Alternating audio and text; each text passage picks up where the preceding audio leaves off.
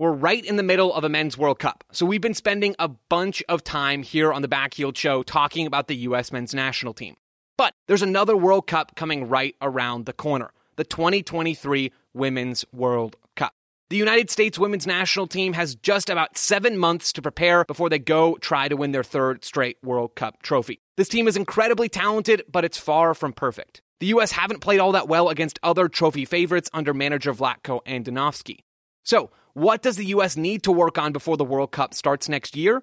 That's what we're here to talk about on today's show. I'm Joe Lowry, and welcome to the Backheeled Show, where we bring you quality American soccer coverage in just 10 minutes or less. On today's episode, I'm joined by Backheeled's very own Arianna Cascone. Arianna covers the USWNT and the NWSL, all of the acronyms. Arianna recently wrote an article for Backheel.com titled Five Things on the USWNT's To Do List Before the 2023 World Cup. She's going to walk us through that piece in near rapid fire fashion because here at Backheeled, we believe that just because soccer games are 90 minutes long doesn't mean that soccer podcasts have to be. So let's get to it and talk soccer.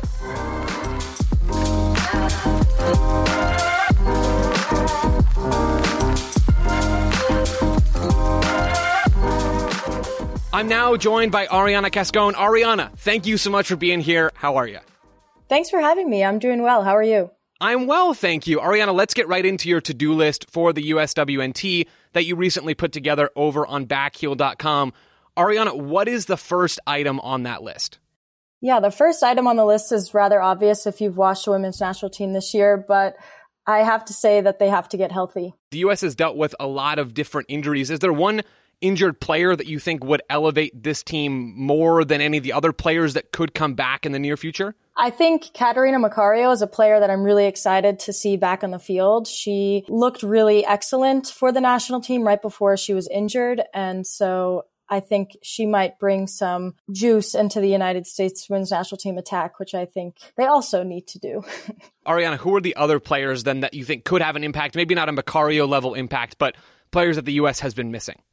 Yeah, I think Tierna Davidson is a defender that the United States has been missing too. I mean, there are, you know, there's the rotation of center backs that they've been working with, but Tierna Davidson was somebody that I think could get significant minutes at center back, thinking about how old Becky Sauerbrunn is and also how young the other players are. So she does have World Cup experience, which is useful for that back line. The next thing you wrote about in that Backheeled article was the need for the U.S. to iron out an attacking game plan. What's going wrong with the attack right now? What are the things that you see that might need to change to elevate this group?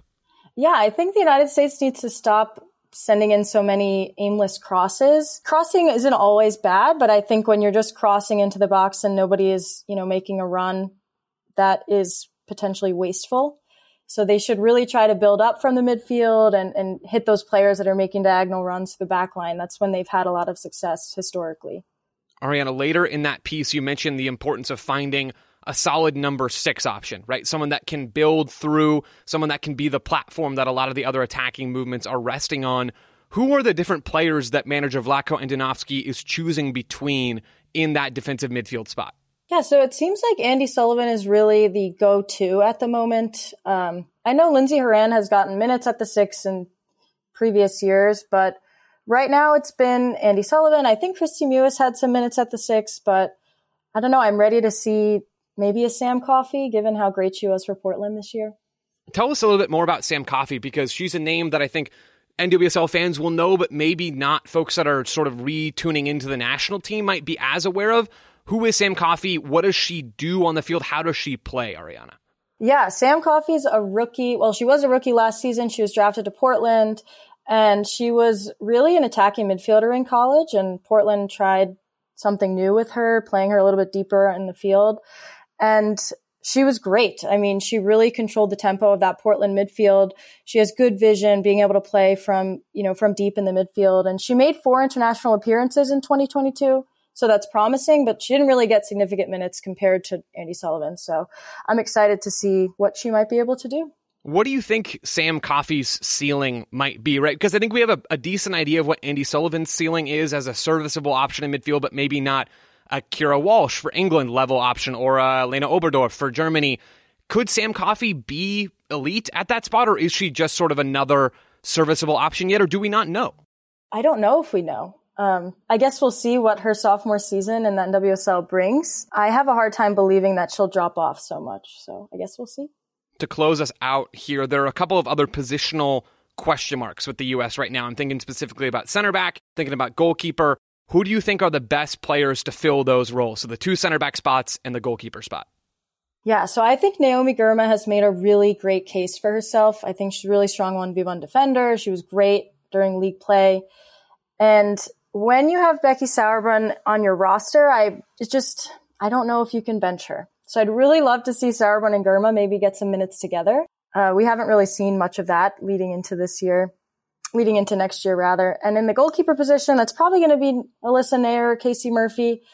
Um, I don't know if you can go wrong with either. They're both really strong options, so we're lucky in that aspect. Boom. Arianna Cascone, thank you for joining me. I appreciate it. There'll be a link to follow you on Twitter in the show notes. Listeners, that is it for this episode of the Backheel Show. If you're looking for more American soccer coverage, check out backheel.com. We'll talk to you again soon.